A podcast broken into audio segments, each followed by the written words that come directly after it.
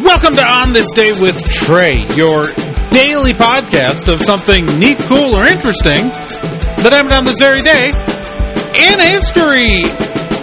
It is the day in which I come to you and speak to you of things that have happened once upon a time, hence and forth. I'm your host, Trae Dorn. Today is December 25th. Merry Christmas to those of you who celebrate it. Happy December 25th to everybody else, because everyone should have a good day today.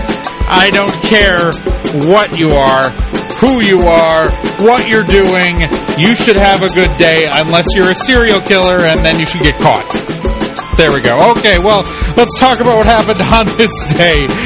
On this day in 1776, General George Washington and his troops crossed the Delaware for a surprise attack against the Hessian forces at Trenton, New Jersey. Went and got them on Christmas because he knew they would be celebrating Christmas.